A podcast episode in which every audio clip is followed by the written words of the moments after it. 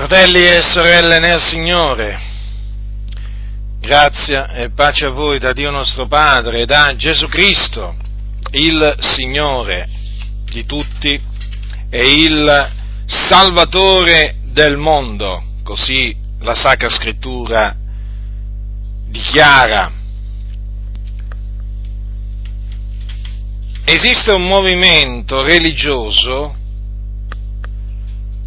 molto pericoloso per la Chiesa dell'Iddio vivente e vero, che vi ricordo è la casa di Dio, colonna e base della verità.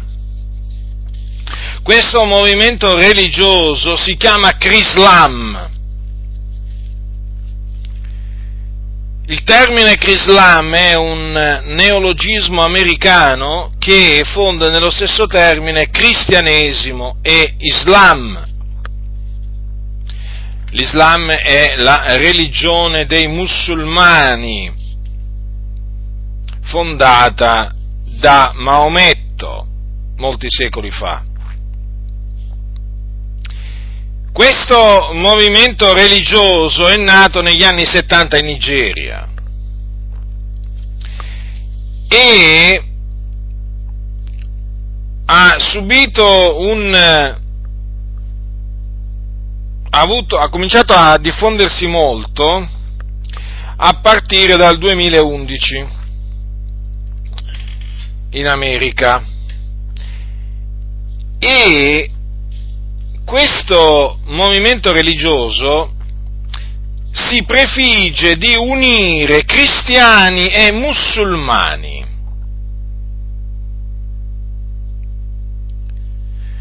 Dunque, i discepoli di Cristo da un lato, i cristiani, e i musulmani, quindi i seguaci di Maometto, che professano la religione chiamata Islam.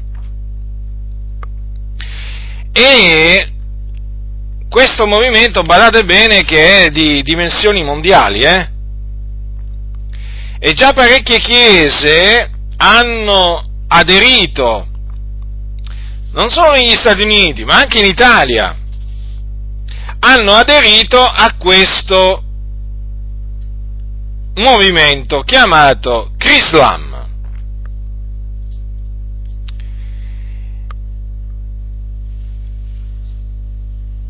Questo movimento riconosce come testi sacri sia la Bibbia che il Corano. Il Corano è il libro considerato sacro dai musulmani. E di fatti, eh, di fatti nelle riunioni di culto eh, dei crislamiti, dobbiamo chiamarli così,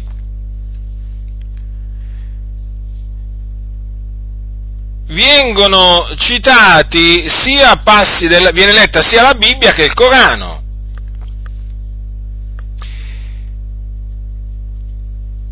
Perché sì, eh, appunto vengono considerati tutti e due dei testi sacri. Perché questo movimento che cosa sostiene? Dicono, dicono così, noi cristiani, da parte, del, da parte dei cosiddetti cristiani, Dice noi cristiani e voi musulmani siamo membri della stessa famiglia, la famiglia di Dio, siamo tutti fratelli e sorelle. Quindi uniamoci, combattiamo contro il maligno assieme, capite cosa dicono? E promuoviamo la pace nel mondo, eh, collaboriamo diciamo, in vari progetti per far trionfare la società, eh, per far trionfare il, la giustizia nel, nel, nel mondo, insomma per affrontare diverse problematiche. Quindi cosa succede? Che loro riconoscono di essere figli dello stesso Dio, questi che fanno parte del Crislam, e riconoscono di avere un solo Dio, o comunque di avere lo stesso Dio. Quindi i Crislamiti sostengono che l'Iddio dei cristiani e l'Iddio dei musulmani è lo stesso Dio. Come si pongono allora nei confronti dei rispettivi, diciamo, eh, fondatori va, perché Cristo Gesù ha fondato il cristianesimo e Maometto l'Islam, come si pongono nei confronti di Gesù e di Maometto? Ma molto semplice. Loro sostengono che si tratta di eh, grandi profeti che meritano eh, ambedue amore e rispetto. Eh, nonostante comunque sia abbiano dei ruoli differenti. Nei, durante, durante i, le loro riunioni, eh, che eh, diciamo spesso si tengono anche in locali di culto, diciamo di chiese evangeliche, e durante le loro riunioni ci vengono cantati sia inni cristiani che, eh, che islamici per lodare Dio, dicono loro. Naturalmente durante queste riunioni ognuno chiama Dio come vuole, uno lo può chiamare Yahweh, eh, i cristiani lo possono chiamare Yahweh, i musulmani lo chiamano, lo chiamano Allah, ma alla fine tanto dicono è lo stesso Dio. E, per esempio viene celebrato anche il Natale, giusto per darvi un po' una panoramica di questo movimento, eh, sia per, loro dicono, celebrare la, la, sovranità di Cristo e anche per celebrare la rivelazione del Corano. I bambini sia, vengono sia battezzati, i bambini vengono battezzati e i ragazzi vengono circoncisi. Si danno da fare per diffondere questa religione chiamata Crislam e hanno naturalmente eh, l'appoggio, hanno l'appoggio costoro di famosi predicatori. Famosi predicatori. Chi sono questi famosi predicatori? Sono Rick Warren, Rick Warren, che è fondatore e pastore della Saddleback Church, eh, una chiesa evangelica in California, eh, che odora fortemente di massoneria, ma la si può definire tranquillamente massone. E, e i suoi libri sono peraltro anche in lingua italiana, alcuni dei suoi libri. Poi Robert Schuller, fondatore della Crystal Cathedral, che era un eh, predicatore, un famoso predicatore della prosperità e dell'autostima, massone, molto amico di, di Billy Graham, poi, eh, allora la Crystal Cathedral era una chiesa riformata, se non ricordo male, era affiliata a, alla chiesa riformata questa di Robert Schuller. Poi ci sono due predicatori pentecostali molto conosciuti, David Yonki Cho, fondatore e pastore della Yoido Full Gospel Church di Seul, in Corea del Sud, di cui si dice che è la più grande chiesa pentecostale al mondo, anche lui sostiene che eh, l'Iddio dei cristiani o l'Iddio della Bibbia è lo stesso che l'Iddio del Corano. Poi c'è Cecil Robeck, che è un noto professore di storia della Chiesa e di ecumenismo presso il Fuller Theological Seminary, quindi un istituto biblico, eh, che è un esponente di spicco delle assemblee di Dio americane, eh? tenete bene a mente questo. Mentre Yonki Cho, quello che ho citato prima, è membro delle assemblee di Dio coreane. Comunque David Yonki Cho è molto, molto conosciuto nell'ambiente pentecostale, eh? diversi suoi libri sono stati tradotti anche in italiano. Predica la prosperità, poi predica anche una pratica diciamo, che ha origine orientale, origine occulta, la, la quarta dimensione, la, la, visualizzazione, infatti ha scritto un libro, quarta, la, un libro tutto strano, che fu peraltro uno dei primi che lessi, se non ricordo male, la quarta dimensione mi pare si intitola. Comunque, predicatore da evitare. Allora questo Cecil Rohrbeck, ecco, dedito all'ecumenismo, anche lui sostiene che l'Iddio della Bibbia è lo stesso che l'Iddio del Corano. Poi c'è anche Geoff Tunnicliffe, che è il segretario dell'Alleanza Evangelica Mondiale, di cui l'Alleanza Evangelica Italiana è una branca, eh? un ramo. Anche lui sostiene la stessa cosa, eh? quindi che l'Iddio della Bibbia e eh, l'Iddio del Corano sono lo stesso, lo stesso Dio. Allora, affinché abbiate più chiaro possibile cosa, di che cosa mi occuperò in questa predicazione, allora badate bene che ci sono anche in Italia eh, quelli che hanno aderito al Crislam e ci sono eh, sia tra cattolici che eh, tra gli evangelici. Perché cito i cattolici? Perché eh, la Chiesa Cattolica Romana sta mh, notevolmente contribuendo a, fa, a, a, diffondere il movimento di, del Crislam, perché ci sono state eh, varie dichiarazioni rispettivamente di Giovanni XXIII, poi Giovanni Paolo II, eh, che hanno affermato che appunto eh, l'Iddio della Bibbia e, la, e, l'Iddio del Corano sono lo stesso Dio, ma anche questo, eh, anche Francesco, l'attuale capo della Chiesa Cattolica Romana, ha affermato praticamente la stessa cosa, perché durante un suo recente viaggio in Africa ha chiamato i musulmani fratelli, cari fratelli, fratelli musulmani, insomma. Sapete che lui fa questi viaggi, no?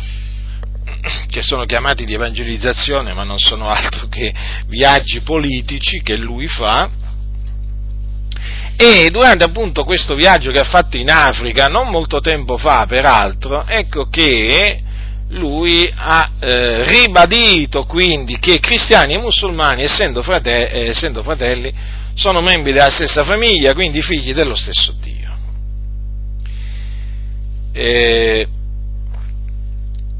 mi pare che fu Giovanni Paolo II che baciò in una circostanza il Corano. Comunque Giovanni Paolo II sì, aveva grande stima del, del Corano e infatti ha contribuito anche lui a eh, diffondere questo movimento di proporzioni mondiali oramai.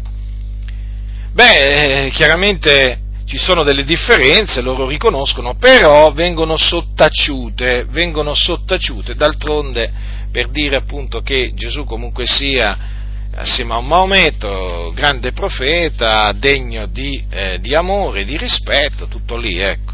Quindi è chiaro che le differenze eh, che ci sono vengono sottaciute perché alla fin fine loro dicono ma eh, nessuno è migliore dell'altro, rispettiamo, rispettiamoci, rispettiamo le idee diverse che abbiamo, non facciamoci la guerra, stiamo in pace e uniamoci contro il terrorismo, per esempio, no? di matrice islamica, infatti siccome c'è questo discorso no?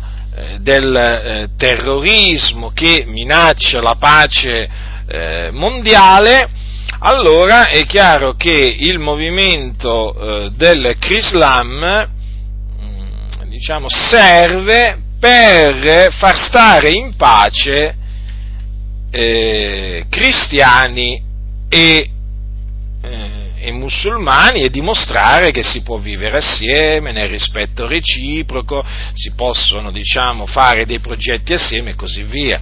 E difatti è nato in Nigeria dove si sa che eh, c'è una parte della Nigeria appunto dove l'Islam eh, diciamo, attenta alla vita dei cristiani, li perseguita a morte.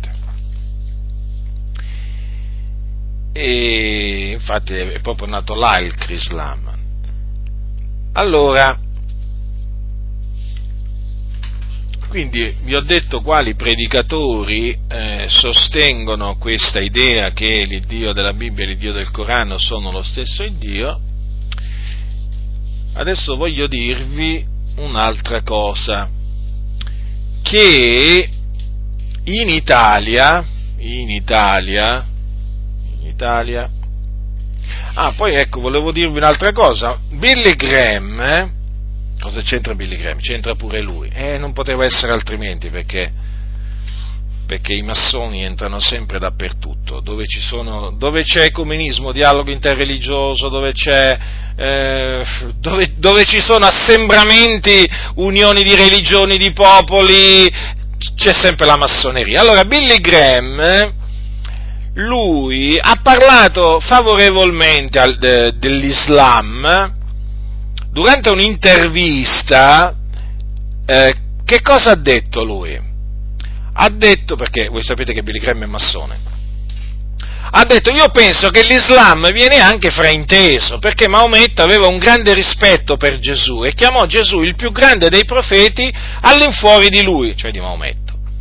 E io penso che noi siamo più vicini all'Islam di quanto pensiamo realmente di essere. Avete capito quindi che ha detto il famoso predicatore Billy Graham? Eh? Che Maometto aveva un grande rispetto per Gesù.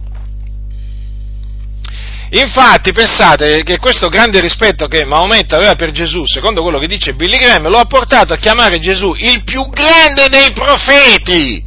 Pensate, eh, che grande rispetto che aveva Maometto Maometto per Gesù, sì, però ha aggiunto Maometto all'infuori di lui, di Maometto.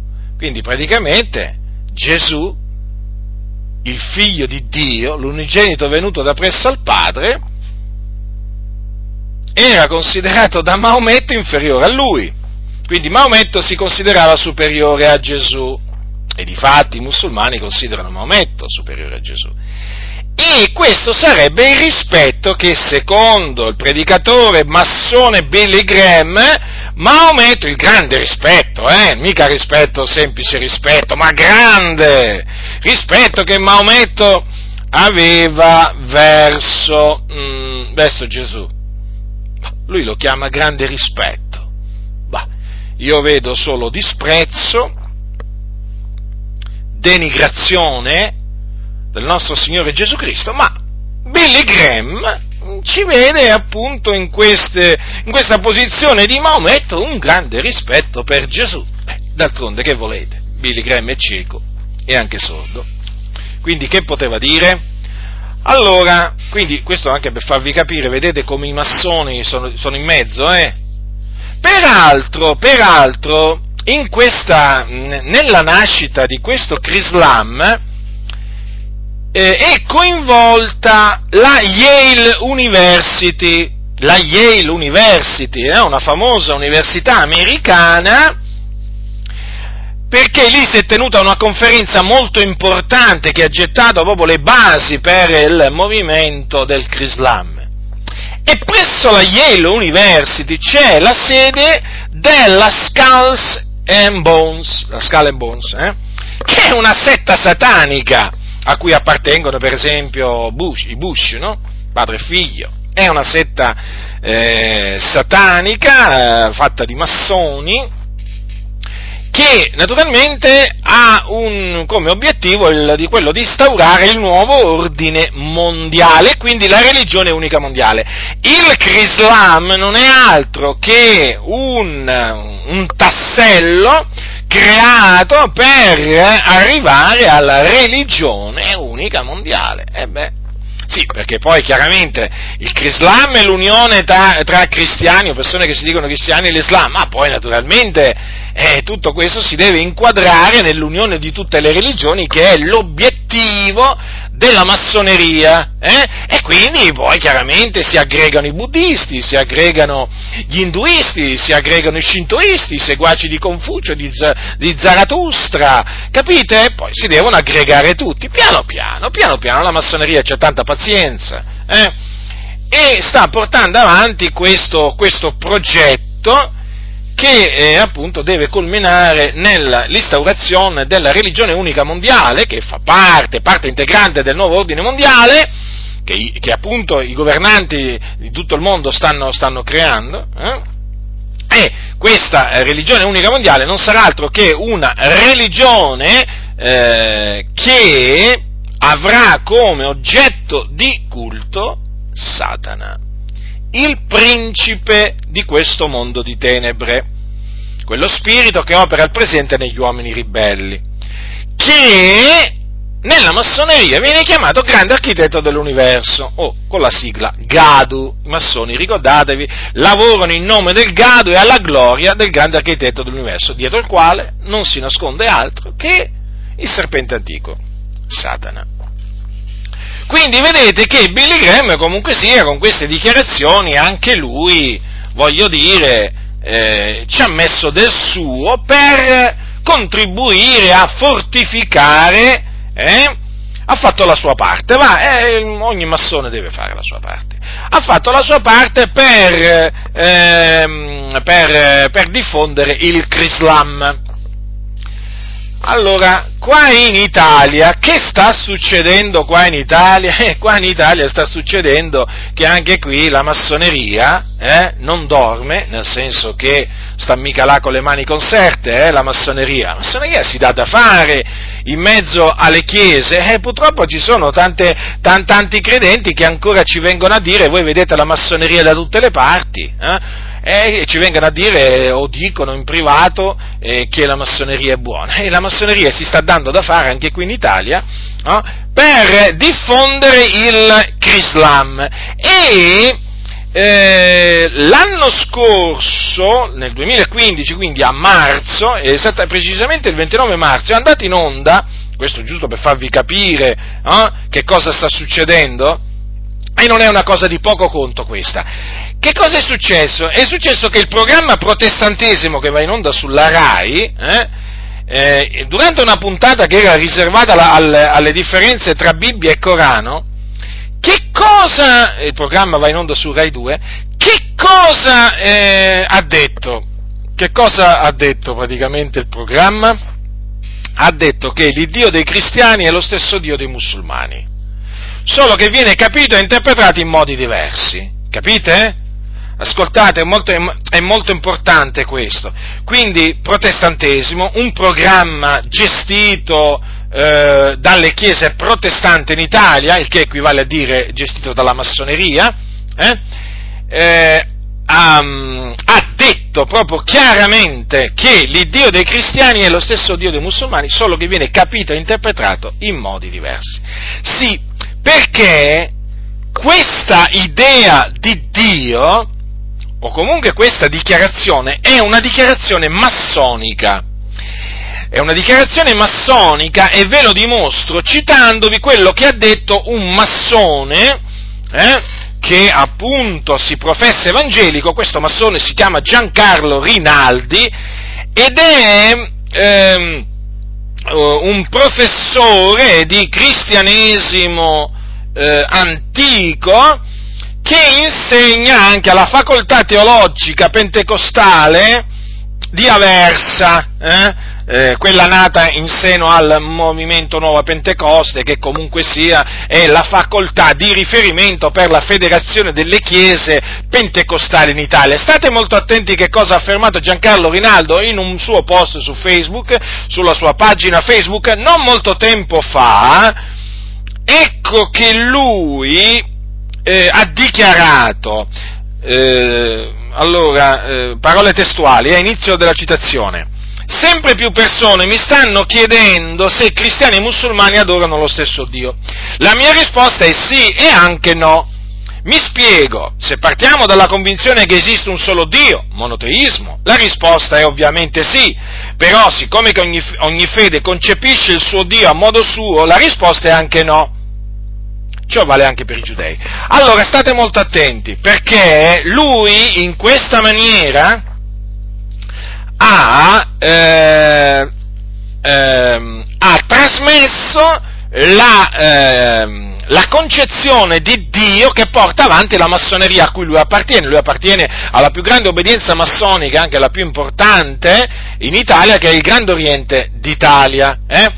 Già è stato anche eh, maestro venerabile di una loggia e quindi, diciamo, eh, per essere diventato a suo tempo, perché adesso non lo è più, eh, maestro venerabile di una loggia, che è il capo di una loggia, chiaramente eh, deve conoscere alla perfezione la tradizione eh, massonica e non solo deve essere anche eh, detentore di questa, di questa tradizione, deve incarnare praticamente il maestro, il maestro della loggia, il maestro venerabile, chiamato così, eh, deve incarnare la tradizione eh, esoterica della massoneria. Allora, vedete che tra quello che lui ha detto e quello che è stato detto al programma protestantesimo è praticamente eh, c'è sintonia, sono dichiarazioni eh, identiche nella sostanza. In altre parole, la dichiarazione qual è? Dio è uno, solo che, ed è lo stesso, eh, sia per i, eh, eh, i, cristiani che i musulmani, solo che lo concepiscono, lo vedono, lo interpretano in, in modi div- differenti, in maniere differenti. Capisce? Capite? Quindi, quindi Rinaldi con eh, questa sua dichiarazione, non è che ne avevamo bisogno, però insomma sono sempre conferme utili, con questa sua dichiarazione pubblica ha confermato quello che è l'insegnamento della massoneria su Dio, cioè Dio lo puoi chiamare come vuoi, Allah, Yahweh, Buddha, non gli interessa niente alla massoneria Capite? Perché infatti la massoneria riceve al suo interno musulmani, persone che si dicono cristiani, buddisti, rabbini e così via. Basta che ognuno eh, sostenga di credere in un essere supremo, essere supremo, poi come lo chiama, come lo vede, come lo concepisce, questo è, sono fatti suoi, è relativo, eh? la massoneria lo chiama grande architetto dell'universo, eh, non importa come lo chiama, però si tratta sempre dello stesso Dio, quindi è molto importante questo, questa dichiarazione. E questo evidentemente fa capire che all'interno del, anche all'interno del movimento pentecostale esistono coloro che, ehm, che vedono o comunque che concepiscono il Dio in questa maniera, cioè loro ritengono che eh, l'Iddio dei, ehm, del, della Bibbia è lo stesso Dio del Corano. Avete capito?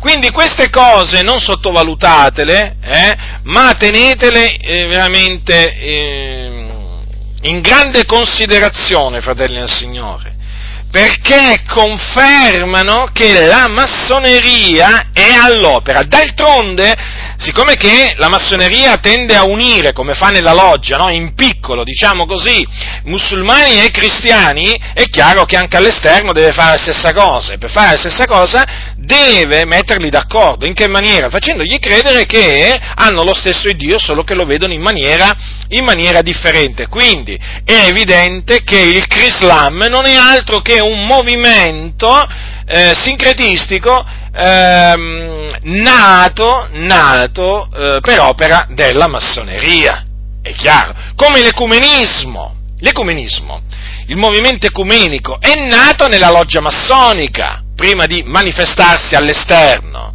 Capite? L'ho detto, ma lo ridico. Eh, il movimento ecumenico è nato negli, eh, diciamo con, eh, con il, ehm, sì con le loggia, però è nato in maniera ufficiale con il Concilio Vaticano II che fu indetto dalla Chiesa Cattolica Romana quando al tempo c'era come capo della Chiesa Cattolica Romana Giovanni XXIII, che era un massone. Capite? E da lì poi si è messo in moto tutto, tutto un movimento, appunto il movimento ecumenico, ma anche il dialogo interreligioso è sorto, eh, diciamo, ha ricevuto un forte impulso dal Concilio Vaticano eh, dal Concilio Vaticano II. Eh, vedete? Poi Giovanni XXIII ha passato il testimone quando è morto, diciamo così, passato il testimone. Comunque, eh, gli è succeduto eh, Paolo, Paolo VI, che era anche lui massone, vedete? No? I fratelli massoni si danno il testimone, ma questo avviene anche nelle università, avviene anche nelle chiese avviene, avviene, anche, avviene anche nelle imprese, in tante imprese, eh, che vi posso dire, avviene un po' dappertutto, no? quando un massone deve lasciare la sua poltrona, generalmente cerca, con, cerca di lasciarla a un suo successore massone anche lui. Eh? Ricordatevi che i massoni eh, si, si, ritrovano sempre con i massoni eh? e cercano sempre altri massoni per collaborare e così via. Allora, ehm, allora questo naturalmente deve fare pensare a eh, quelli che eh, diciamo del movimento Nuova Pentecoste e quelli della Federazione Chiese Pentecostali, perché se eh, Giancarlo Rinaldi eh, si trova alla facoltà pentecostale di Aversa, questo significa che cosa? Che cosa significa? Mm? Allora, possiamo dire tranquillamente che si trova bene, a suo agio. Eh? E dove si trovano bene? Dove si trovano a loro agio i massoni? Oltre che nelle logge massoniche, dove si trovano? Eh? Voi lo sapete dove si trovano a loro agio? Eh? La risposta la conoscete. Peraltro Giancarlo Rinaldi è anche di casa in mezzo alle assemblee di Dio in Italia, eh? è amico di importanti pastori, chiamiamoli così, tra virgolette, delle Adi, hm? a Napoli è molto conosciuto, molto stimato, in particolare eh, nell'ambiente, eh, nell'ambiente del, eh, dei Melluso e dei D'Alessandro, due famiglie, diciamo, storiche delle assemblee di Dio in Italia nel napoletano, e Giancarlo Rinaldi sta a suo agio, in mezzo, in mezzo alle Adi di Napoli. Mm? In mezzo alle Adi di Napoli. E, beh, quindi è chiaro che, voglio dire, dove c'è un massone, eh, sicuramente c'è odore di massoneria, poi c'è, c'è la filosofia massonica, c'è il pensiero massonico, quindi? Quindi non sottovalutate neppure la presenza di Giancarlo Rinaldi insieme ai pentecostali, perché la massoneria eh, sa dove mettere le sue pedine e le mette sempre in posti chiave, eh, in posti chiave soprattutto in posti dove le persone vengono ammaestrate, forgiate. E infatti Rinaldi dove si trova il massone Rinaldo, ex maestro venerabile, si trova a insegnare in una facoltà pentecostale. Ma evidentemente eh, si trova non solamente lui a suo agio lì, ma ci sono anche quelli che si sentono a suo agio vicino a lui. E naturalmente, sapete, chi si trova a suo agio vicino ai massoni, naturalmente bisogna che sia tenuto d'occhio, sotto stretta osservazione. Allora, questo un po' per, diciamo, descrivere un po' il quadro eh, di questo diabolico movimento eh, che è al servizio della, della massoneria a livello, a livello mondiale. Allora, veniamo adesso alla confutazione. Veniamo adesso alla confutazione. Innanzitutto partiamo dal, dal discorso che loro fanno, i crislamiti, su Dio. Allora, loro dicono che l'Iddio della Bibbia è lo stesso Dio del Corano. Allora, il punto è questo, che se sono lo stesso Dio, lo stesso Dio si contraddice in maniera netta.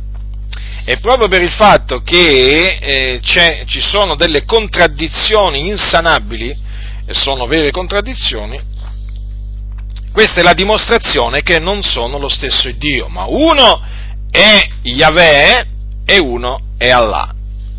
Yahweh è il solo vero Dio, Allah è un Dio straniero. Diciamo che un altro Dio o un sedicente Dio. Certamente non è l'Iddio e Padre del nostro Signore Gesù Cristo. Per quale ragione? Perché nel Corano, nel Corano, nel Corano è proclamata l'unicità di Dio, ma è un'unicità che nega categoricamente la Trinità, di cui noi sappiamo è composta la divinità. Il Corano nega in maniera proprio aperta, inequivocabile, il, il concetto della Trinità, cioè che la divinità è composta da tre, da tre persone eh, coesistenti da ogni eternità, il Padre, il Figlio e lo Spirito Santo. Che cosa dice infatti il Corano? Dice quanto segue, non dite tre, desistetene, sarà meglio per voi. Il Dio non è che un Dio solo, lungi dalla sua gloria l'avere un figlio. Allora, queste sono dichiarazioni prese dal Corano. Voi, come potete capire, essendo persone intelligenti, fratelli, come potete capire, nel momento in cui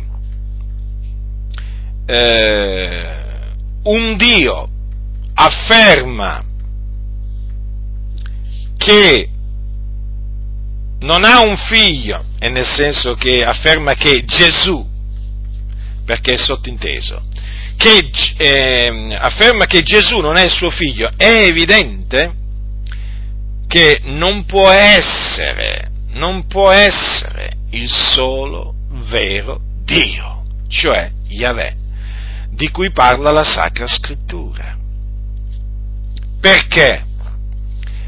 Perché è scritto nella Bibbia che quando Gesù Cristo fu battezzato, o meglio, dopo che fu battezzato, è scritto quanto segue. Gesù dice, tosto che fu battezzato, salì fuori dell'acqua, ed ecco, i cieli s'apersero ed egli vide lo Spirito di Dio scendere come una colomba e venire sopra lui. Ed ecco una voce dai cieli che disse, questo è il mio diletto figliuolo nel quale mi sono compiaciuto. Ora, quella voce che venne dai cieli era la voce del solo vero Dio, il cui nome è Yahweh, che è il Padre. Perché appunto c'è un solo Dio, il Padre. Non solo, il solo vero Dio che Yahweh ha confermato che Gesù Cristo è il suo figliolo con la sua voce eh, anche quando Gesù fu trasfigurato sul Monte Santo. Infatti è scritto nel capitolo 17 di Matteo è scritto quanto segue, che, dal versetto 1, sei giorni dopo Gesù prese seco Pietro, Giacomo e Giovanni, suo fratello, e li condusse sopra un alto monte in disparte, fu trasfigurato dinanzi a loro. La sua faccia risplendé come il sole, i suoi vestiti divennero candidi come la luce, ed ecco apparvero loro Mosè ed Elia che stavano conversando con lui, e Pietro prese a dire a Gesù, Signore, egli è bene che sia, eh, stiamo qui, se vuoi farò qui tre tende, una per te, una per Mosè ed una per Elia. Mentre egli parlava ancora, ecco una nuvola luminosa li coperse dalla sua ombra, ed ecco una voce dalla nuvola che diceva, questo è il mio diletto figliuolo, nel quale mi sono compiaciuto. Ascoltatelo. Dunque, l'Iddio vivente è vero, che è il solo vero Dio, ha dichiarato, ha attestato, testimoniato personalmente che Gesù di Nazareth è il suo diletto figliolo e ha ordinato di ascoltarlo. E ricordatevi che Gesù infatti è venuto è venuto nel nome dell'Iddio e Padre suo, perché è stato mandato dall'Iddio e Padre suo, ma ci ha riferito la verità che ha udito dal Padre. ci ha trasmesso la parola che il Padre gli ha ordinato di dire. Ecco perché il Padre ha detto ascoltatelo. La parola di Cristo non era la sua parola, era la parola del Padre, capito? Gesù non parlò di suo, parlò da parte del Padre. Dunque è evidente che quello che dice il Corano è falso, perché Dio ha un figlio, il suo unigenito è chiamato, l'unigenito venuto presso al Padre, il cui nome è Gesù Cristo. Dunque, il Corano non dice la verità. No, non dice la verità. La verità la dichiara la Bibbia. Perché la Bibbia è la parola di Dio, la parola di Dio è verità. Capite quindi? Cioè c'è una contraddizione eh, vera e propria, cioè il Corano va contro la Bibbia. Quello che dice il Corano annulla quello che dice la Bibbia. Allora, come stanno le cose? Può essere mai che lo stesso Dio eh, dica una cosa e il contrario di quella cosa? No, allora come stanno le cose? Le cose stanno così, che quello che dice la Bibbia è parola di Dio, quello che dice il Corano non è parola di Dio. Peraltro i musulmani eh, ripetono spesso che la Bibbia è stata manipolata, in particolare il Nuovo Testamento. Capite? Perché sì, siccome che non ci sono riferimenti a Maometto nella Bibbia, allora loro pensano che sia stata manipolata. Ma non è stata manipolata la Bibbia.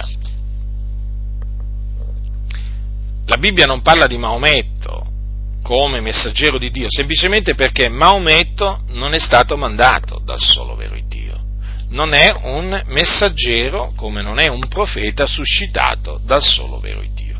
Quindi coloro che sostengono che l'Iddio della Bibbia, chiamiamolo così per, diciamo, per comodità, e l'Iddio del Corano sono lo stesso Dio, errano grandemente. Ma voi allora capite bene la massoneria che cosa sta facendo?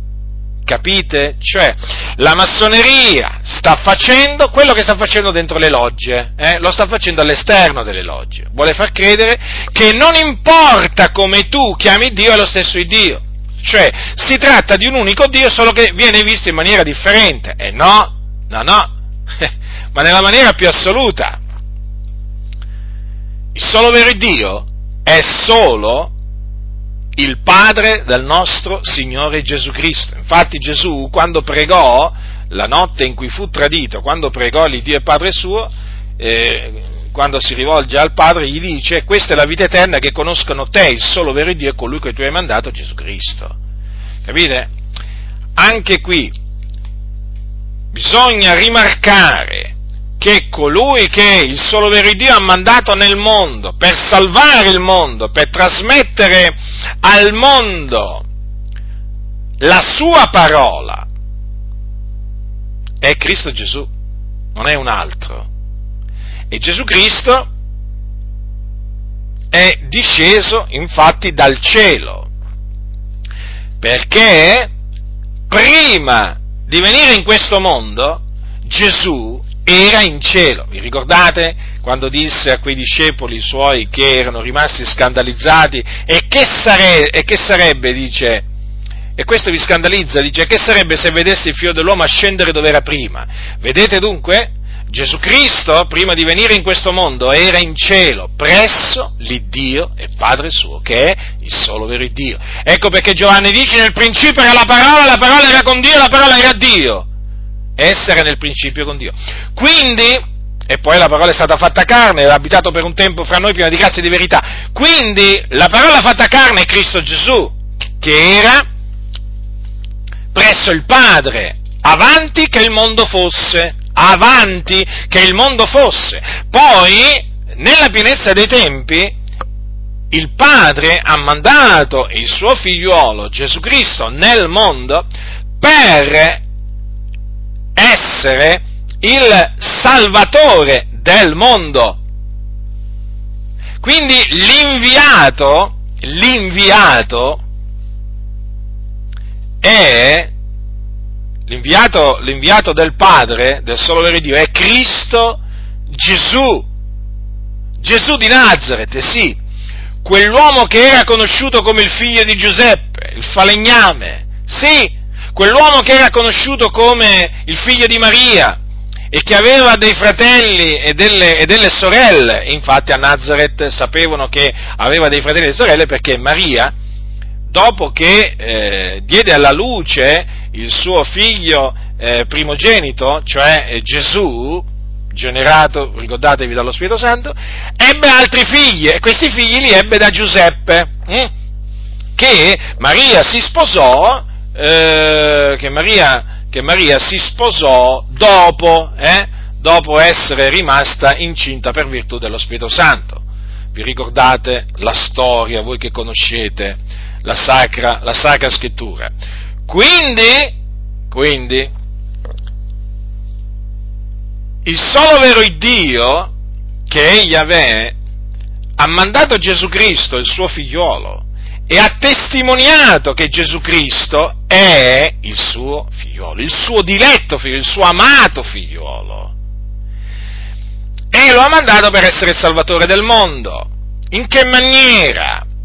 In che maniera Cristo Gesù è venuto a salvare il mondo? offrendo se stesso puro d'ogni colpa. Capite? Quindi offrendo se stesso eh, per i nostri peccati. Sì, proprio così, fratelli del Signore. Infatti dice, dopo aver dato la sua vita in sacrificio per la colpa, egli vedrà una progenie e prolungherà i suoi giorni. Allora Gesù Cristo ha offerto se stesso la sua vita in sacrificio per la colpa. La colpa? Sì, le nostre colpe, le nostre offese, i nostri peccati. Perché Dio fece ricadere su di lui l'iniquità di noi tutti. Quindi la morte, eh, Gesù Cristo morì sulla croce per i nostri peccati. Eh, come, dice, come dice Paolo ai santi di Efeso, dice così, dice così, dice, mh, mm, Cristo vi ha amati e ha dato se stesso per noi in offerta e sacrificio a Dio, qual profumo d'odor soave, capite? Cristo dunque è il sacrificio eh, espiatorio che il Dio ha innanzi determinato per eh, espiare, per far sì che i nostri peccati fossero espiati. Ecco perché Gesù eh, morì sulla croce per spargere il suo sangue per la remissione dei nostri peccati e giustificarci e riconciliarci così con il Padre. Ora, l'Isla, l'Islam, il Corano, rigetta eh, la morte espiatoria di Gesù Cristo. Quindi, oltre a negare che eh, Dio ha un figlio, Gesù, naturalmente, quindi oltre a negare che Gesù è il figlio di Dio, nega che Gesù è morto sulla croce per i nostri peccati, per espiare i nostri peccati. Vedete che mh, mm, differenza abissale che esiste tra il cristianesimo e l'Islam, tra la Bibbia e il Corano. È la, è la differenza che c'è tra la luce e le tenebre. Allora, a, a, guardate, vi voglio, vi voglio dire allora questo, che la ragione per cui eh, l'Islam rigetta il sacrificio propiziatorio di Cristo Gesù è perché loro non credono che l'uomo nasce eh, sotto il peccato, quindi schiavo del peccato, e, e non credono che na, nasca sotto la condanna di Dio. Eh, infatti dicono che un musulmano non può accettare eh, la dottrina che Adamo, loro la mettono in questa maniera, la dottrina che Adamo con l'intera razza umana sia stata condannata, eh, eh sia stata condannata, o comunque che sia sotto la condanna. Conseguentemente un musulmano non può accettare la romantica storia della morte di Gesù sulla croce, la chiamano così, eh?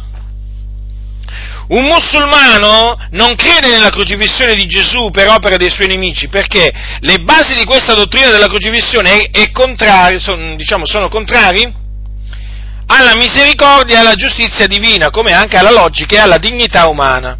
Capite?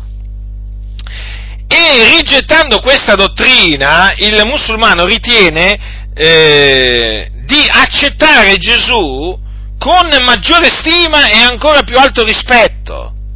Capito? E quindi questa è l'idea che eh, spinge i musulmani a rigettare la, la, il sacrificio propiziatorio di Cristo Gesù. Infatti i musulmani non credono che Gesù è morto sulla croce.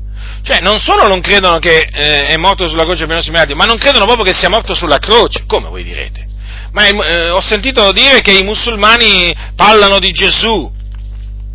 Alcuni si spingono a dire che credono in Gesù. Sì, loro ne parlano come Gesù figlio di Maria, però è un altro Gesù. Non è, Gesù, non è Gesù di Nazareth, non è Gesù il Nazareno, non è il nostro Signore, non è il nostro Salvatore, è un altro Gesù. Beh, ma d'altronde voglio dire, già ai tempi degli Apostoli c'è chi proponeva un altro Gesù, eh? come anche un altro spirito, un altro Evangelo. I musulmani propongono un altro Gesù. Cioè il Gesù di cui parlano i musulmani non corrisponde affatto al Gesù di cui parla la Sacra Scrittura. Infatti eh, loro, eh, loro eh, rigettano la morte espiatoria di Gesù e anche la morte di Gesù sulla croce. E infatti che cosa dicono loro praticamente di Gesù figlio di Maria? Loro spiegano eh, le cose in questa maniera. Quando dicono i musulmani che quando gli ebrei decisero di ucciderlo, una gran parte dei musulmani dice questo, quando gli ebrei decisero di ucciderlo, gli fu eh, indicata, cioè agli ebrei, la casa dove si trovava Gesù con i suoi dodici discepoli. Allora bussarono alla porta, ma allora accadde che Gesù fu assunto da Allah, Allah sta per Dio, in paradiso. E Allah che fece? Trasformò uno dei presenti affinché assomigliasse a Gesù per morire al suo posto. Così costui si fece arrestare al posto di Gesù e uccidere sulla croce al suo posto, mentre gli angeli vennero a prendere Gesù, figlio di Maria, e lo portarono in paradiso. Per cui, dicono i musulmani, Allah preservò Gesù dalla morte. Allora, gli ebrei si rallegrarono sì per la morte di Gesù, per la, eh, per la, per la sua morte, credendo di aver ucciso Gesù, capite? Ma si illusero gli ebrei, secondo questa, diciamo, nota versione islamica no? della fine di Gesù. In realtà gli ebrei presero un grande abbaglio, si illusero di aver ucciso Gesù perché in, in, in, realtà era morto un altro al posto di Gesù. Ecco perché poi i musulmani dicono che Gesù a suo tempo scenderà dal cielo, capite, con gli angeli. Eh sì, perché essendo stato assunto in cielo, poi scenderà dal cielo con gli angeli e ucciderà l'anticristo e governerà con la religione di Allah. Attenzione!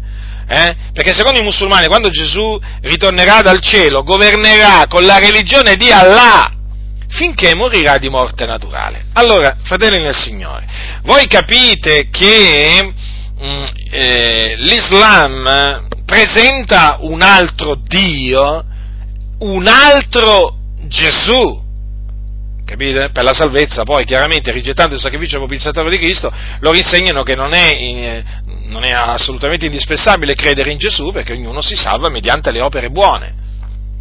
E naturalmente credendo in Maometto, eh? che è il sigillo dei profeti, quello che loro considerano veramente il profeta al di sopra di tutti, ah, infatti anche al di sopra di Gesù. E, ma no, loro dicono che rispettano Gesù, ma non si può dire di rispettare Gesù e poi di negare l'unicità, e poi negare l'unicità di Gesù, perché Gesù Cristo è il figlio di Dio, è il, Gesù è il Cristo. Vedete, un giorno Gesù chiese, eh, ai suoi, fece ai, ai suoi discepoli questa domanda. Allora, Ascoltate, è scritto al capitolo 16 di Matteo. Poi Gesù, versetto, versetto 13, venuto nelle parti di Cesare di Filippo, domandò ai suoi discepoli, chi dice la gente che sia il figlio dell'uomo? Ed essi risposero, gli uni dicono Giovanni Battista, altri Elia, altri Geremia o uno dei profeti. Ed egli disse loro, e voi? Chi dite che io sia? Simon Pietro rispondendo disse, tu sei il Cristo, il figlio dell'Iddio vivente. E Gesù replicando gli disse, tu sei beato, o Simone, figlio di Giona, perché? Non la carne e il sangue ti hanno rivelato questo, ma il Padre mio che è nei cieli. Vedete, Gesù, che, Gesù fece ai suoi discepoli una domanda un po' particolare. Chi dice? La gente, vedete? La gente, eh? La gente. Cosa dice la gente che sia figlio dell'uomo? E allora gli risposero i discepoli, perché evidentemente sapevano quello che diceva la gente, avevano sentito. Gli uni dicevano Giovanni Battista, altri lì, altri Geremia, altri uno dei profeti. Ma Gesù poi, dopo che gli hanno risposto a questa domanda, gliene ha fatta un'altra. Ma, gli ha detto, e voi chi dite che io sia? Voi. Badate bene che questa domanda la fece ai suoi discepoli. Cioè, li mise alla prova.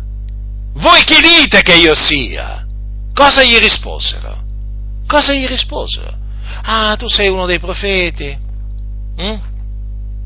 Tu sei un grande profeta? No. Pietro gli disse, nulla togliendo al fatto che Gesù era un profeta, eh, intendiamoci anzi il profeta di cui aveva parlato poi il Dio tramite Mosè aveva, di cui aveva predetto la venuta.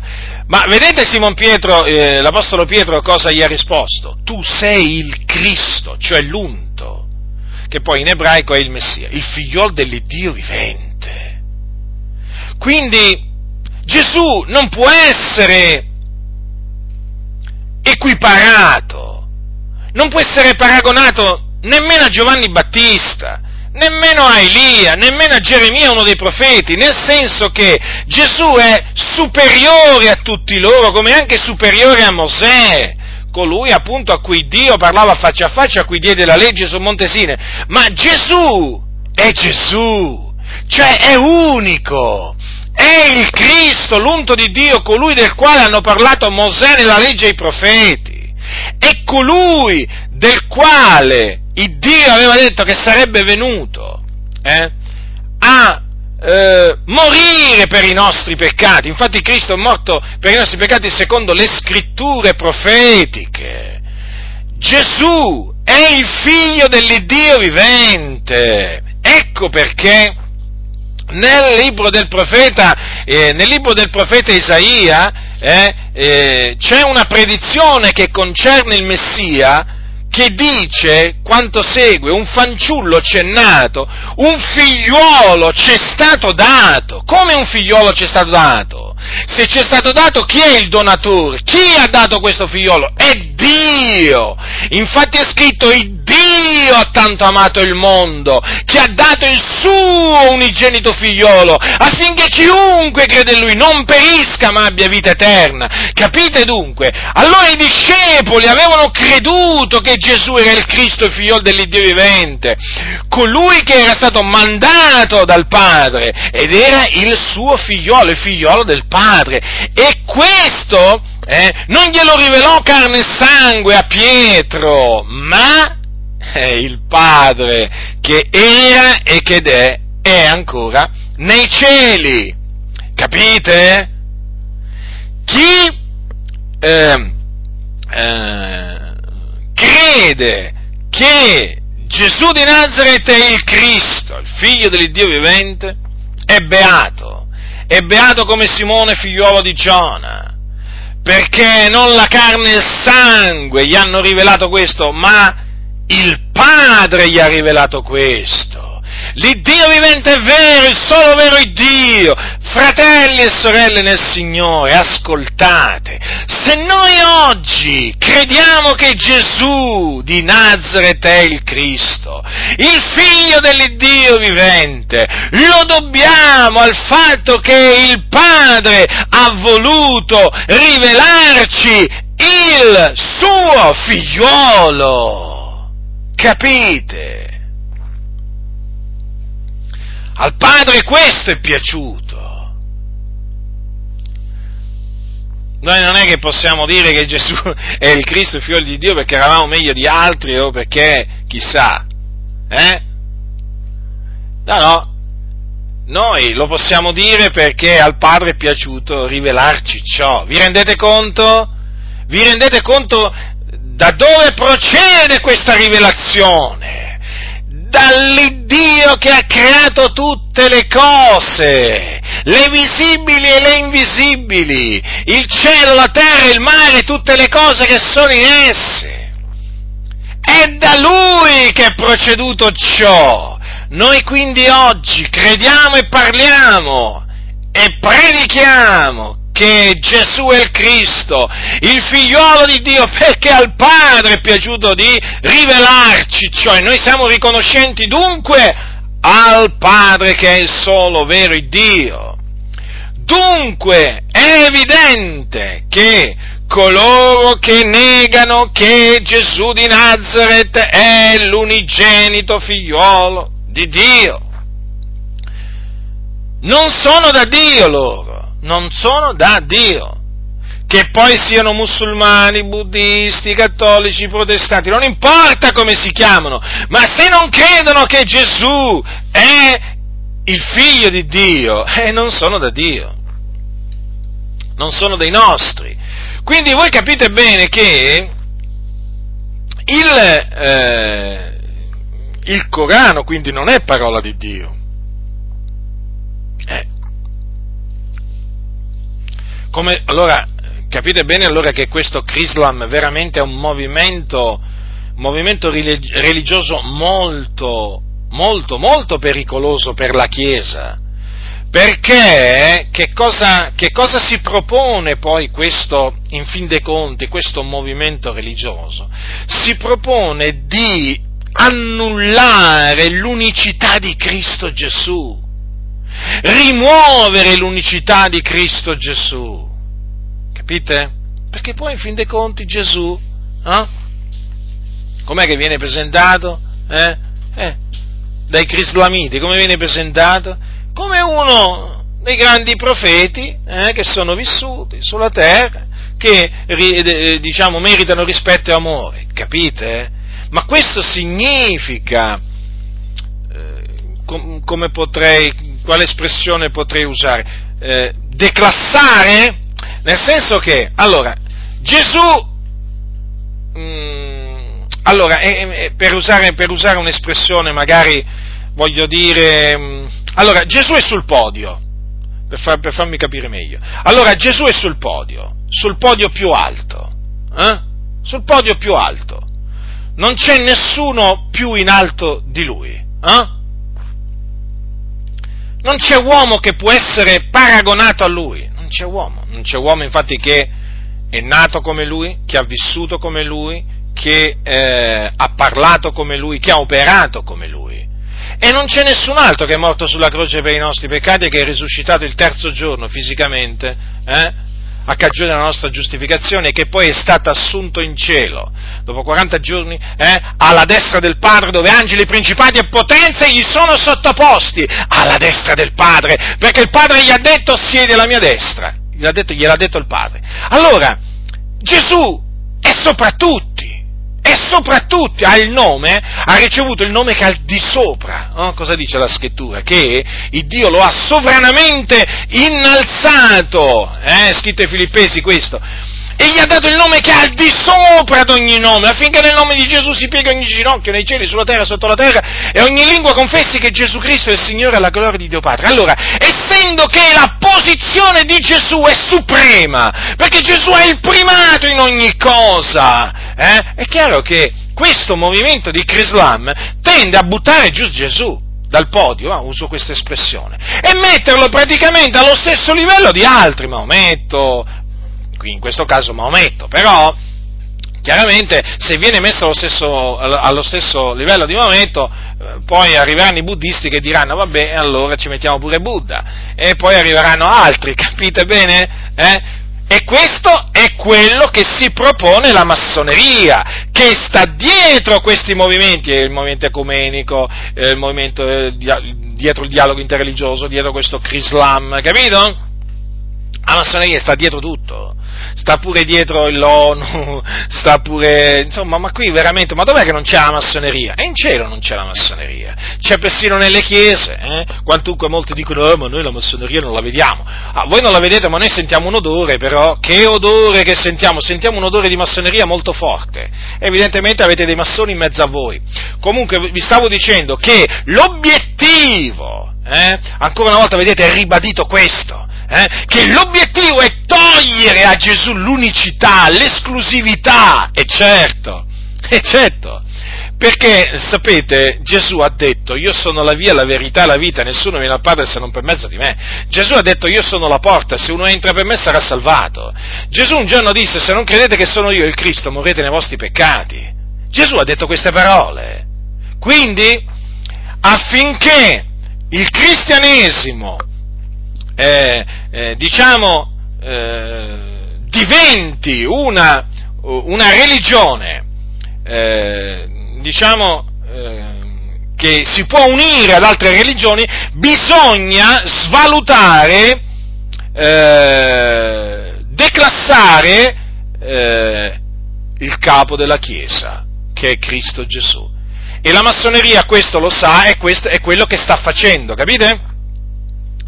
Perché ve lo ripeto, la, eh, per la massoneria Gesù è sullo stesso livello di Maometto, Buddha, Zarathustra, Platone, Socrate e così via. Dunque, l'obiettivo è sempre Gesù. È sempre Gesù, fratelli del Signore. Naturalmente, colpiscono, eh, colpiscono Cristo per colpire la Chiesa, eh?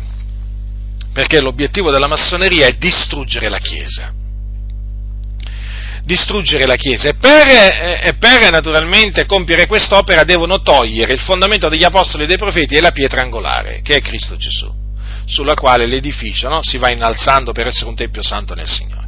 Allora, voi capite allora eh, davanti a che cosa ci troviamo? Ci troviamo eh, in piena guerra, in piena guerra, sì, devo usare questi termini, eh, per farmi capire il meglio possibile. Siamo in piena guerra, fratelli del Signore, qua non c'è, non c'è, non c'è tregua, eh? Siamo in piena guerra. La massoneria ha dichiarato guerra, ma da tanto tempo, eh? Alla Chiesa, alla verità, a Dio, a Gesù. E si scaglia con tutte le sue forze eh, contro la Chiesa e il capo della Chiesa che è Cristo Gesù. E naturalmente, naturalmente, per corrompere la Chiesa deve fare diventare Gesù eh, quello che è per la massoneria, semplicemente un maestro di morale, eh, un, eh, uno degli eminenti riformatori della storia dell'umanità. Fatto questo, eh, Cristo viene privato eh, di ogni suo primato, perché Gesù ha il primato in ogni cosa, in questa maniera viene privato di, di ogni suo mm, prima, primato, e la Chiesa viene ridotta a una delle tante, eh, diciamo, organizzazioni presenti sulla faccia della terra, quindi non più colonne base della verità, ma semplicemente un'organizzazione che può essere equ- equiparata, praticamente vista dal loro punto di vista, a, a, all'Islam, al, al, buddismo, allo shintoismo e così via. Non c'è niente di particolare perché il suo capo non ha niente di particolare, capite? Quindi voi dovete sempre tenere a mente, fratelli nel Signore, che la massoneria eh, non sta con le mani in mano, ma si sta dando da fare da tanto tempo. Capite? Per privare Cristo Gesù del primato che c'ha in ogni cosa.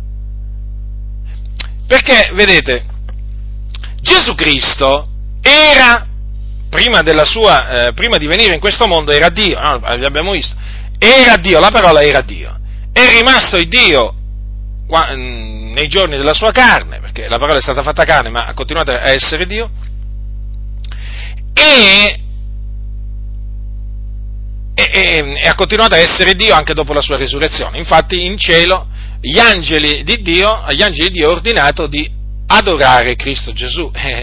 Sappiamo che deve essere adorato solo Dio, quindi Gesù Cristo è Dio. Allora, in Lui, in Gesù Cristo abita corporalmente tutta la pienezza della deità, tutta la pienezza della deità, capite?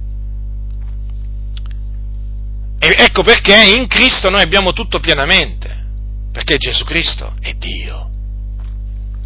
Allora, essendo che la divinità di Cristo dà tremendamente fastidio alla massoneria, la massoneria deve fare di tutto per spogliare Gesù della sua divinità e farlo diventare un profeta come tanti, come tanti altri.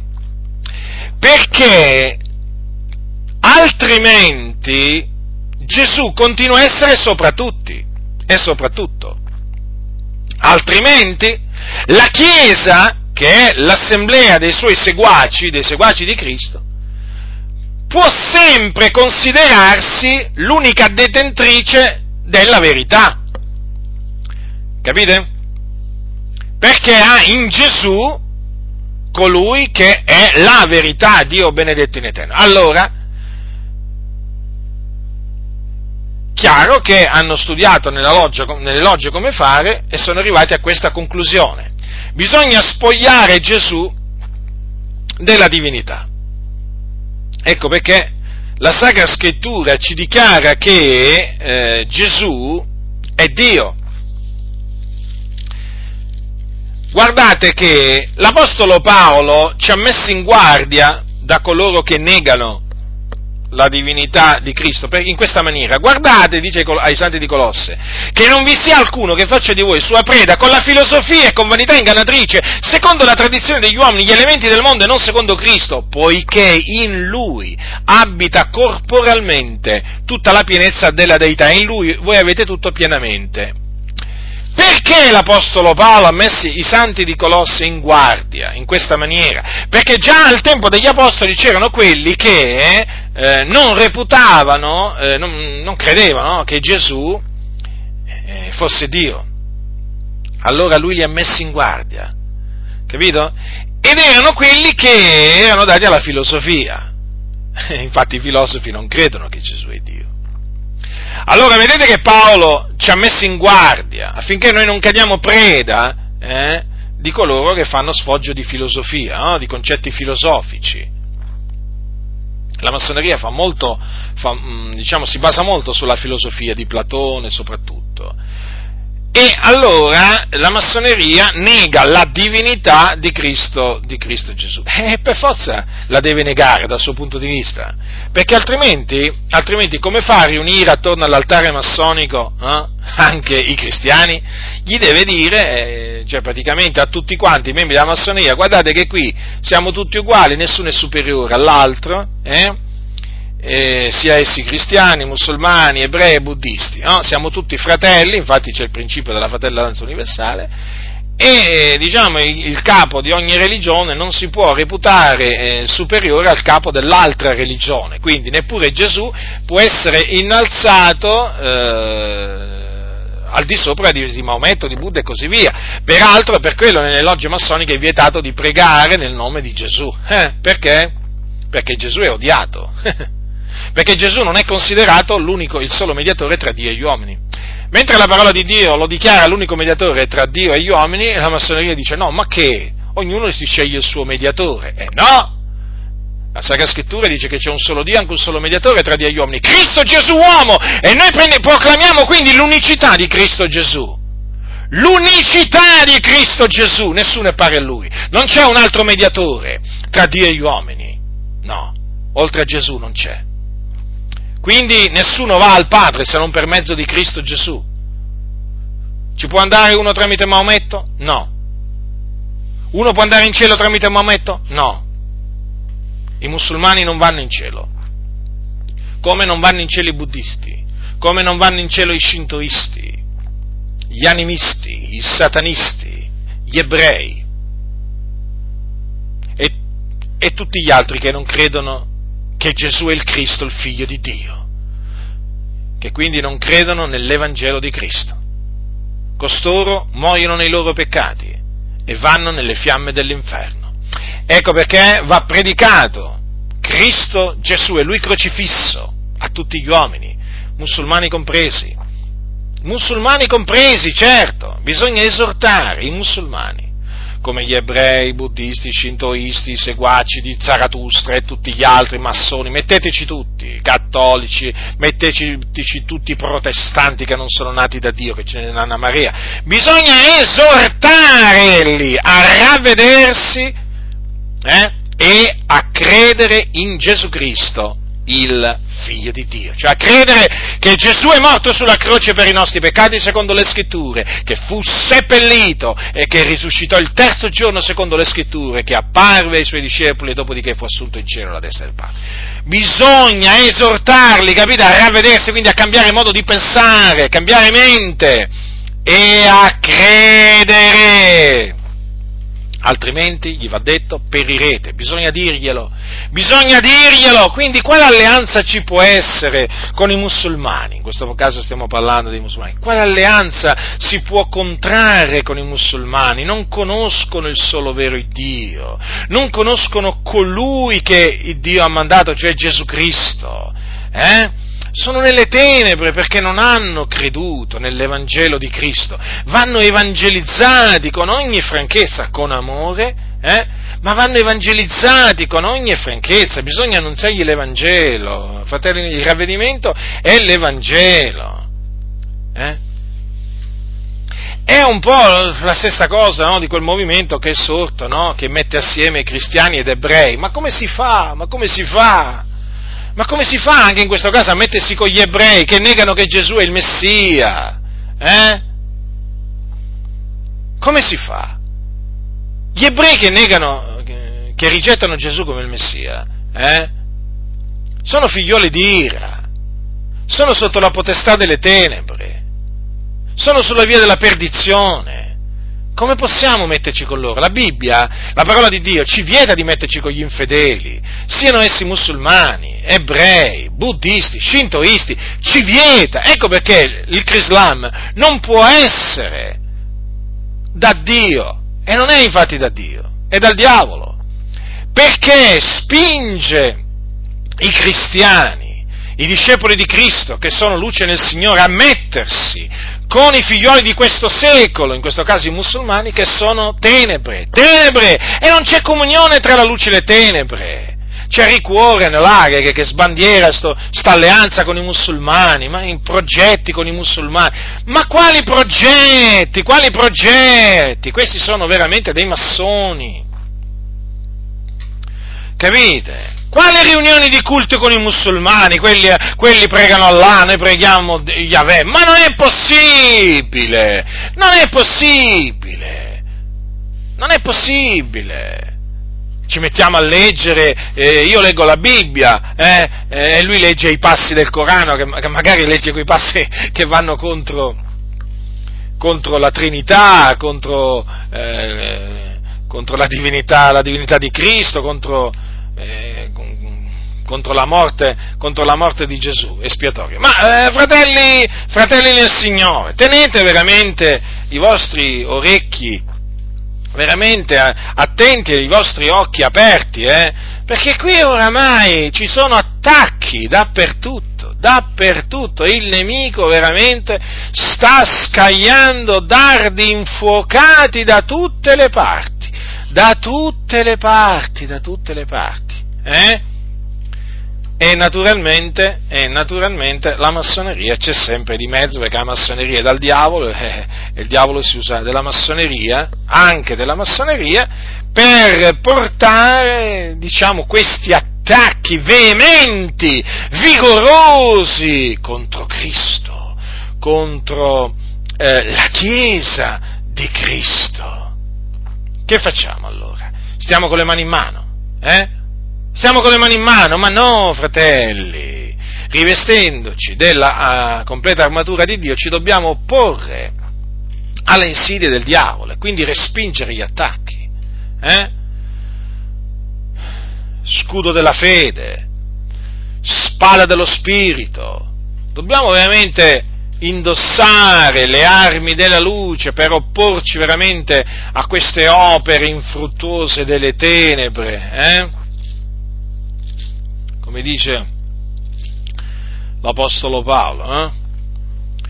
saldi, state saldi avendo preso, avendo preso la verità a cintura dei fianchi, essendo rivestiti della corazza della giustizia e calzati i piedi della prontezza che è dall'Evangelo della pace prendendo oltre a tutto ciò lo scudo della fede col quale potrete spegnere tutti i dardi infuocati del maligno, prendete anche l'elmo della salvezza, la spada dello Spirito, che la parola di Dio rende in ogni tempo per lo Spirito, con ogni sorta di preghiere, di supplicazioni, da questo vegliando con ogni perseveranza e supplicazione per tutti i santi, e anche per me, a ciò che mi sia dato di parlare apertamente per far conoscere con franchezza il mistero dell'Evangelo per il quale io sono ambasciatore in catena affinché io lo annunzi francamente come conviene che io ne parli. Avete capito cosa bisogna fare? Qui bisogna rivestirsi la completa armatura di Dio. Eh? Non, c'è vacanza qua. Per i soldati di Cristo non c'è vacanza, fratelli. Qui siamo in un continuo combattimento. Continuo, continuo, continuo. Ma lo vedete? Ma lo vedete quanti attacchi sta subendo Gesù Cristo? Quanti attacchi sta subendo la Chiesa dell'Iddio vivente e vero? Eh? Certo, quelli che, quelli che, hanno gli occhi aperti li vedono questi attacchi, poi i ciechi non li vedono. Eh? Il cristiano anche in Italia eh, si sta diffondendo, c'è chi lo proclama. E allora, e allora li dobbiamo smascherare. Li dobbiamo smascherare! Ed è molto importante, ecco perché è molto importante conoscere la massoneria. Eh, perché, perché la massoneria è, li, ha partoriti, li ha partoriti tutti lei, capite? Questi movimenti, movimentucci, movimenti più grossi, movimenti più piccoli. È la massoneria che li promuove. Li, li, ha partoriti la massoneria. Avete capito cosa fa la massoneria? Partorisce tutte queste cose diaboliche. Hm? Per, eh, per annientare annientare la Chiesa di Cristo. Ah, se potesse, ma le porte dell'Ades non prevarranno, Gesù ha detto. Quindi noi sappiamo già come andranno a finire le cose, la massoneria non riuscirà. Non riuscirà a distruggere la verità, la massoneria non riuscirà a distruggere la Chiesa, no, non ci riuscirà. Certo però, mica per questo noi ce ne dobbiamo stare con le mani in mano, perché noi siamo soldati, dobbiamo opporci eh, alle insidie del diavolo, la scrittura ci comanda di fare questo. Quindi capite, fratelli del Signore, quanto è pericoloso questo movimento religioso eh, del, del Crislam. Mi capitò, mi pare anni fa, di vedere un, un, eh, loro li chiamano servizi di culto, un servizio di culto appunto dove, do, dove c'erano no, eh, sedicenti cristiani e, e, musulmani. Che Babilonia, che Babilonia, Babilonia, confusione. Eh? Ma la luce che comunione c'ha con le tenebre? Ma che comunione c'ha con le tenebre? Eh, nessuna. Però sa, sa, sapete, ricordatevi sempre questo, che la massoneria è conosciuta per questo, perché eh, si chiama la dottrina della conciliazione degli opposti. Mm? È un'antica eresia anche questa. E la massoneria l'ha fatta propria. La massoneria eh, tende a conciliare gli opposti. La massoneria cosa dice? Eh, luce e tenebre, sì, devono coesistere. Capite? Cioè, la massoneria dice proprio que- il contrario di quello che la parola di Dio dice. La parola di Dio cosa dice? Che non c'è alcuna comunione no, tra la luce e le tenebre. No, la massoneria proprio dice proprio il contrario, che la luce deve coesistere con le tenebre. Hai capito? Che la, eh, la luce non deve, non deve, rigettare le tenebre, ma la devono, devono assorbire le tenebre. Cioè, rendetevi conto, fratelli del Signore, che la massoneria è proprio un'istituzione satanica Ecco perché un cristiano non può entrare a far parte della massoneria, non solo non può entrare nel Crislam, eh, ma non può entrare proprio nella massoneria, perché la massoneria proprio si propone di fare apostatare i cristiani, facendogli rigettare Gesù, il Cristo. Capite? Perché la massoneria rigetta Gesù come Cristo. Dice che Gesù ha realizzato una coscienza cristica, eh? ma che può, che può diciamo, realizzare tutta l'umanità ma non è il Cristo. Capite?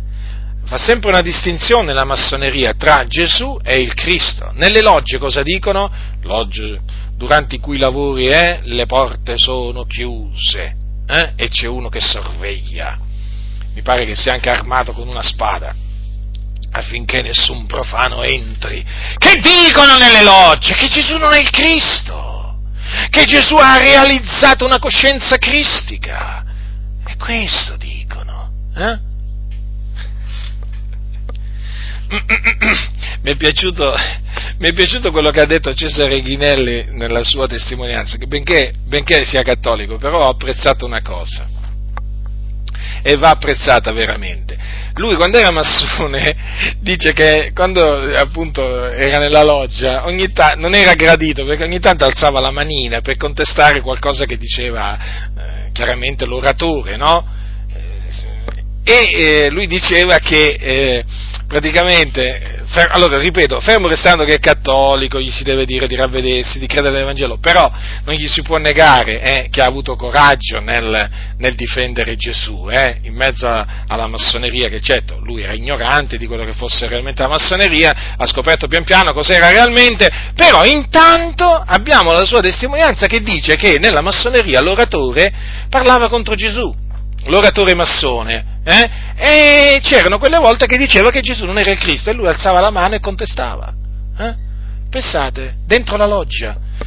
Oggi ci sono tanti pastori che non contestano quello che dice la massoneria fuori dalla loggia, che non contestano quello che dice la massoneria dentro i locali di culto. E quell'uomo, e quell'uomo dentro una loggia ha avuto il coraggio, in mezzo, in mezzo ai massoni, eh, di dire no, non è così! E allora? Eh? Avete capito cosa, dice, cosa, dicono i massoni dentro le... cosa dicono i maestri venerabili? Eh? Che Gesù non è il Cristo. Ma che prove volete ancora che la massoneria è da Satana? Non vi bastano queste, lo dico a, a, quei, a quelli veramente che ancora nella loro insensatezza dicono che non ci sono abbastanza sufficienti prove che la massoneria è contro Cristo, è il colmo. È come dire che non ci sono prove che il diavolo è contro Gesù. Io veramente, ma cosa devono vedere questi? Il diavolo in persona? Ah, guardate, io credo che ci siano alcuni che si dicono cristiani che anche se vedessero il diavolo, hm, anche se il diavolo gli apparisse, facciamo un esempio, eh, il diavolo peraltro è già apparso, eh, voglio dire, abbiamo testimonianze a tal proposito, anche se gli apparisse il diavolo a questi, gli dicesse guarda che la massoneria l'ho prodotta io, non gli crederebbero mica. No, non gli crederebbero. È chiaro, no? Ho voluto, ho voluto diciamo, usare diciamo, un, un, qualche cosa un po' così di estremo, no? Ma per farvi capire che c'è gente ormai in mezzo alle chiese, perché vi ho detto così? Che c'è gente che se tu, anche se tu gli, gli mostri le, le prove più chiare, no? più inequivocabili. No, ti dicono, non è così, non può essere così, a me non risulta. Ma come? Ma ci sono le prove. Ma i giudici, quando hanno le prove, eh, o assolvono o condannano. Quando ci sono delle prove chiare, eh, ci sono delle prove chiare, quando sono inequivocabili, eh, la sentenza è certa. Qui ci sono delle prove chiare che la massoneria è dal diavolo. No, ancora ci sono quelli che dicono ma tu che ne sai, mica eri massone. Vabbè, ma perché se io fossi stato massone prima di convertirmi, che voi mi aveste creduto? Ma non mi aveste creduto nemmeno a me. Cioè, se io fossi un ex massone, eh?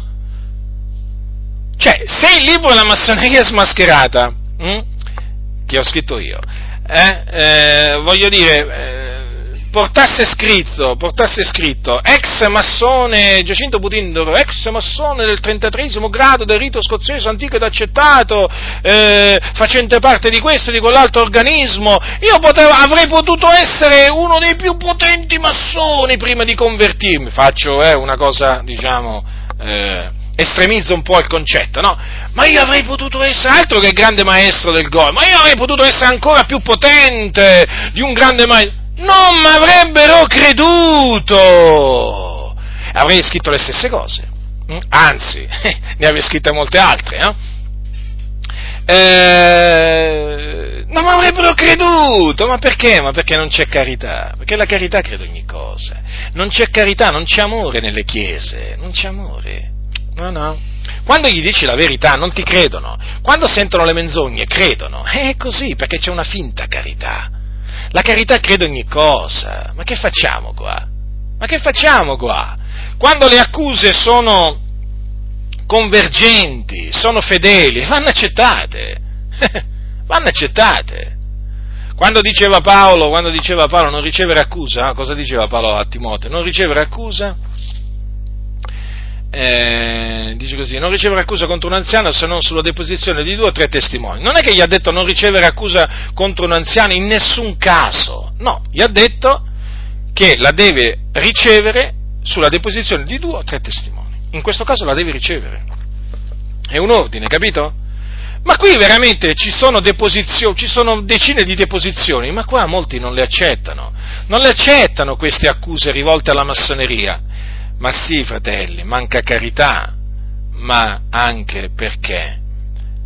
Perché molti di quelli che parlano così sono massoni o paramassoni e quindi non possono accettare le accuse contro la massoneria perché in questa maniera, in questa maniera andrebbero contro la massoneria, capito?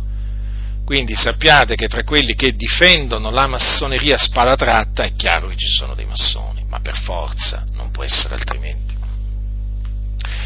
Allora, ecco, eh, dietro il Crislam, quindi, per l'ennesima volta eh, abbiamo capito eh, che c'è che c'è la massoneria, ma d'altronde Schuller no, era del 33 grado, Rick Warren fa parte di un istituto famoso, di cui adesso non, non ricordo il nome, ma di un istituto veramente, di un'organizzazione eh, paramassonica, eh, in cui ci sono tanti massoni, lì si, entra, lì si entra solo se si è massoni, c'è poco da fare.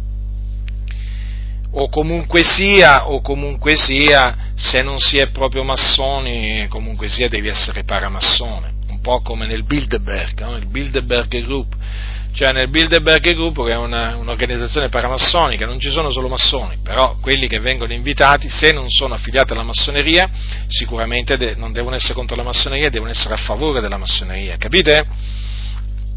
Rick Warren, Robert Schuller, poi anche, per esempio, anche questo Geoff Tanicliff, eh, no? il segretario dell'Alleanza Evangelico Mondiale, ma è chiaro che anche lui è un massone. Peraltro, l'Alleanza Evangelica Mondiale è nata in Inghilterra in un tempio massonico, in un tempio massonico. Vi rendete conto? L'Alleanza Evangelica Mondiale, eh, di origine massonica. e infatti, vedete, anche questo, no? eh, favorevole praticamente a collaborare con i musulmani perché tanto dicono, eh ma lo stesso Dio, eh? questo qua tenetelo a mente pure quest'altro, Francesco, non ne parliamo, eh? Membro del, del Rotary, eh? eh che fa parte mm, di quei club che sono retrovie della massoneria, chiamati anche massoneria bianca, pensate, se Francesco, il capo della Chiesa Cattolica Romana, è membro di un Rotary, beh, voglio dire, I Rotary praticamente, come i Lions Club, promuovono gli ideali e i principi della massoneria. Chi entra in questi, chi entra in questi club è pronto per fare il balzo successivo ed entrare dentro la loggia, capite? Perché lì vengono preparati molti futuri massoni. E sapete quanti, sapete quanti, prima di tutto, a parte il fatto che ci sono massoni in questi club, ma appunto perché ci sono massoni poi vengono adocchiati no? quelli che chiaramente reputati potenziali massoni e poi vengono, vengono, cooptati dentro la massoneria, capite? Quindi se Francesco è membro del Rotary è chiaro che anche lui promuove gli ideali e i principi della massoneria. Infatti cosa ha detto? Che tutti gli uomini sono figli di Dio, chiamati musulmani figli di Dio, dice che praticamente lo stesso Dio dei cristiani e dei musulmani, eh, per cui voglio dire, alla fine eh, alla fine pure Francesco eh, praticamente promuove, promuove l'agenda, l'agenda massonica che è quella appunto di radunare tutte le religioni e il Crislam, il Crislam fa, fa, parte di questo, di questo, progetto, ma avete notato che progetto tutto articolato, eh? fa parte di questo progetto di radunare eh, tutte le, le religioni e quindi di unire diciamo, la Chiesa ai musulmani, buddisti e così via. Quindi cosa fare? Rifiutarsi di aderire non solo al movimento ecumenico, al dialogo interreligioso, ma anche al Crislam. Eh? Capito, fratelli del Signore? Quindi se qualcuno vi propone il Crislam, ditegli che è un'opera satanica, eh? e se ne fa parte, se ha aderito a quel movimento, gli dite, guarda, tu ti devi ravvedere e convertire e uscirtene. perché qui non c'è comunione tra noi i musulmani. Ve l'ho dimostrato, fratelli del Signore. Cioè, i musulmani rigettano la, la divinità di Cristo, eh? Eh? rigettano il valore spiatorio della, della, morte, della, morte, di Gesù, perché d'altronde loro non ci credono che Gesù è morto per i nostri peccati, credono che peraltro che uno al posto suo è morto sulla croce, non credono nel principio della Trinità, quindi non credono che lo Spirito Santo è Dio, eh? perché c'è anche questo. Eh? E vi rendete conto, fratelli nel Signore, allora che cos'è questo Crislam? Eh, questo Crislam non può essere altro che una opera infruttuosa delle tenebre. Quindi la scrittura ci vieta di partecipare alle opere infruttuose delle tenebre, noi non vogliamo, non vogliamo assolutamente partecipare alle riunioni dei Crislamiti, non ci interessano, noi eh, confutiamo le, le, falsità dei Crislamiti perché poi veramente io, io non sopporto quando cominciano a declassare Gesù. Eh? quando cominciano a mettere Gesù eh, a livello di Maometto, di Buddha, di chi che sia, io mi infurio, mi, mi, mi arrabbio, mi indigno. Ma perché? Perché non è concepibile. Un cristiano non può concepire questo, non può concepire. Cioè, noi siamo cristiani. Non ve lo dimenticate mai, siamo discepoli di colui che, ve lo ricordo, fratelli del Signore, è disceso dal cielo, è stato generato dallo Spirito Santo nel seno di una vergine, è nato senza peccato, ha vissuto senza peccato, è morto sulla croce per i nostri peccati, fu seppellito e il terzo giorno è risuscitato dai morti.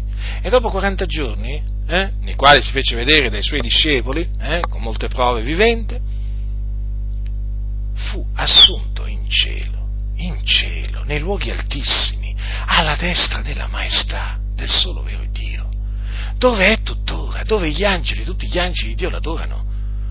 Capite di chi, stia, di chi siamo discepoli noi? Eh? Cioè in cielo tutti piegano le ginocchia, gli angeli, le creature viventi, piegano, piegano, gli anziani, piegano le ginocchia, davanti, si piegano, si prostrano davanti a Gesù Cristo. Eh? Tutti i santi che sono in cielo, che ci hanno preceduti, si prostrano davanti a Gesù Cristo e lo esaltano, lo adorano. Eh? Gesù è l'unico mediatore tra Dio e gli uomini e alla destra del Padre intercede per noi. Voglio dire, più chiaro di così, è colui che è al di sopra di tutti è il figlio di Dio. Il Dio gli ha dato il nome che è al di sopra di ogni nome, fratelli. Fratelli, leggetevi spesso quello che dice Paolo ai Filippesi. Il Dio lo ha sovranamente innalzato e gli ha dato il nome che è al di sopra di ogni, ogni nome. Quindi è al di sopra di Maometto. Il nome di Gesù è al di sopra del nome di Maometto, di Buddha, di, di Socrate, di Platone, di, di, di. Eh? Il nome di Gesù è al di sopra anche di Mosè, vero profeta di Dio, eh? di Elia, al di sopra di Salomone, eh, insomma, è al di sopra, è al di sopra di tutti. Mm? è il capo supremo della Chiesa. Il primo e l'ultimo, l'alfa e l'omega, il principio e la fine, il primogenito di ogni creatura. Fratelli, egli è l'amen.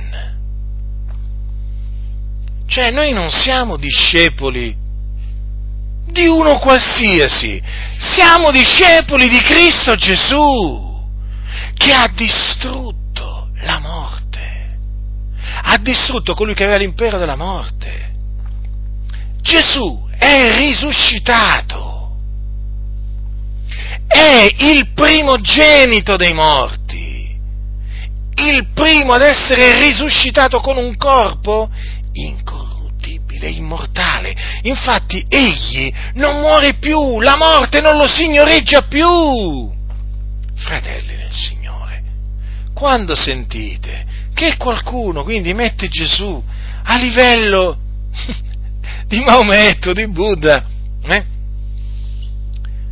ma distruggete quel suo ragionamento, annientatelo e proclamate chi è Gesù Cristo, esaltandolo, glorificandolo, dicendo chi è Gesù, perché molti non lo sanno.